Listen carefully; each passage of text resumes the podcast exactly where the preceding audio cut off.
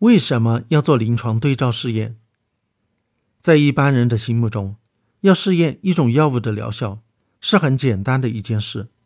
只要找一批病人，对他们用药，看看能不能把他们的病治好，不就得了？在以前，医生的确是用这种办法做临床试验的，有时候也能够有很明确的结果。一八八五年七月六日，巴斯德做了一次被认为是历史上最著名的临床试验，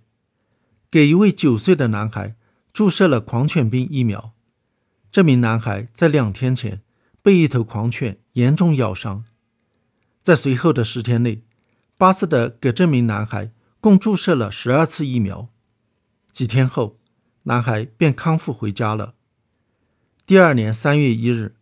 巴斯德向法国科学院报告了他对狂犬病的治疗结果，呼吁建立狂犬病疫苗中心。到了一八九零年，世界各国许多地方都建立了狂犬病治疗中心。由于人们在得了狂犬病之后必死无疑，死亡率百分之百，而巴斯德治疗的狂犬病人却活了下来。因此，不难得出结论：巴斯德的疗法是卓有成效的。但是，这个著名的试验也是一个很不寻常的事例。能够起死回生的灵丹妙药极为罕见。药物通常只是用来减轻、消除症状、减少病痛、降低死亡的危险。对绝大多数疾病来说，药物疗效并不是非此即彼。要么有效，要么无效，没有中间状态那么简单。这时候要判别药物的疗效就困难得多。有很多因素会影响到人们对药物疗效的认定。许多疾病都能够自愈，例如感冒、失眠症，不必治疗也会痊愈。甚至像癌症这样的所谓不治之症，也有一部分病人会自愈。还有许多疾病的状况。受病人的心理因素的影响很大，给病人服用并无药效的假药，也会出现一定的疗效，有时候能够达到百分之三十甚至更高。有些慢性病，病情自己会时好时坏，而像心肌梗死、中风这种能够致命的疾病，其死亡率与年龄、性别、生活习惯等多种因素有关，波动很大。难以对个体做出预测，还有一些疾病的病情好坏取决于病人的自述或者医生的主观判断，其结果很容易受到病人或者医生的主观愿望的影响而出现偏差。为了避免上述因素，在临床测试一种新药的疗效时，就必须精心设计试验方案，进行对照试验。在对照临床试验中，一组病人。接受新药治疗，其他组对照组可以有不同的形式，分成不接受任何药物治疗、接受安慰剂治疗、接受已有药物的治疗或者不同剂量的新药治疗组，然后比较不同组的结果。其中最基本的对照组是安慰剂对照组，安慰剂对照组使用外观与试验的新药相同或者相似。而又不含任何药理活性物质的制剂，其主要成分通常是淀粉或者生理盐水，这样可以最大限度地消除心理因素对药物疗效的影响，是新药临床试验必须遵循的一个基本原则。在做对照试验时，为了尽量避免主观偏差，还需要遵循其他一些原则，在有可能影响药物效果的各个方面，新药组。和对照组的病人都应该相同或者相似，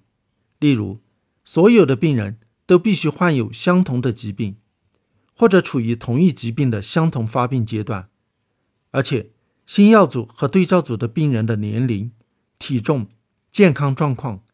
接受其他治疗的情况等各个方面也应该尽量相似。为了做到这一点，必须遵循随机化原则。把参加临床试验的所有病人随机的分配到不同的组，病人将进入哪一个组，完全由随机产生的编号来决定，而不是人为的挑选哪些病人进入新药组，哪些病人进入对照组。如果参加试验的病人群体足够大，随机化分配的结果将会使新药组和对照组的病人有相似的特点。否则，如果由研究人员来挑选的话，就有可能有意无意地把病情较轻的病人挑选进入新药组，使得新药组的疗效过于显著。在临床试验中，一方面，如果新药组病人知道自己吃的是新药，而对照组病人知道自己吃的是无效的安慰剂，那么心理因素就可能对两组病人的疗效分别产生正面和负面的影响。另一方面，研究人员为了能够得到好的结果，有意无意的可能会对新药组病人更精心护理，或者施加暗示，影响病人。在判定疗效时，会倾向于更加正面评价新药组病人，更加负面评价对照组病人，只收集对新药有利的数据，而忽视不利的数据等等。为了避免出现这种偏差，在临床试验中还必须遵循。盲法原则：如果病人不知道，但是研究人员知道谁服用的是新药，谁服用的是安慰剂，这是单盲；但是如果研究人员和病人都不知道分组情况，则属于双盲。双盲是避免主观偏差的最好办法。在双盲的情况下，分组情况由第三方人员掌握，医生、护士在盲态下给病人使用药物或者安慰剂。观察疗效和收集病人的数据，然后把资料交给同样处于盲态的数据分析人员去分析。只有在最后需要比较新药组与对照组的疗效时，才会解除盲态，让研究人员和病人知道分组情况。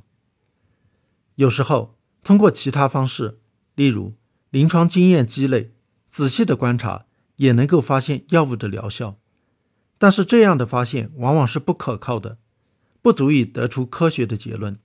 随机的、双盲的、有对照的临床试验，虽然不是发现药物疗效的唯一方法，但却是能够确定药物疗效的最可靠的方法。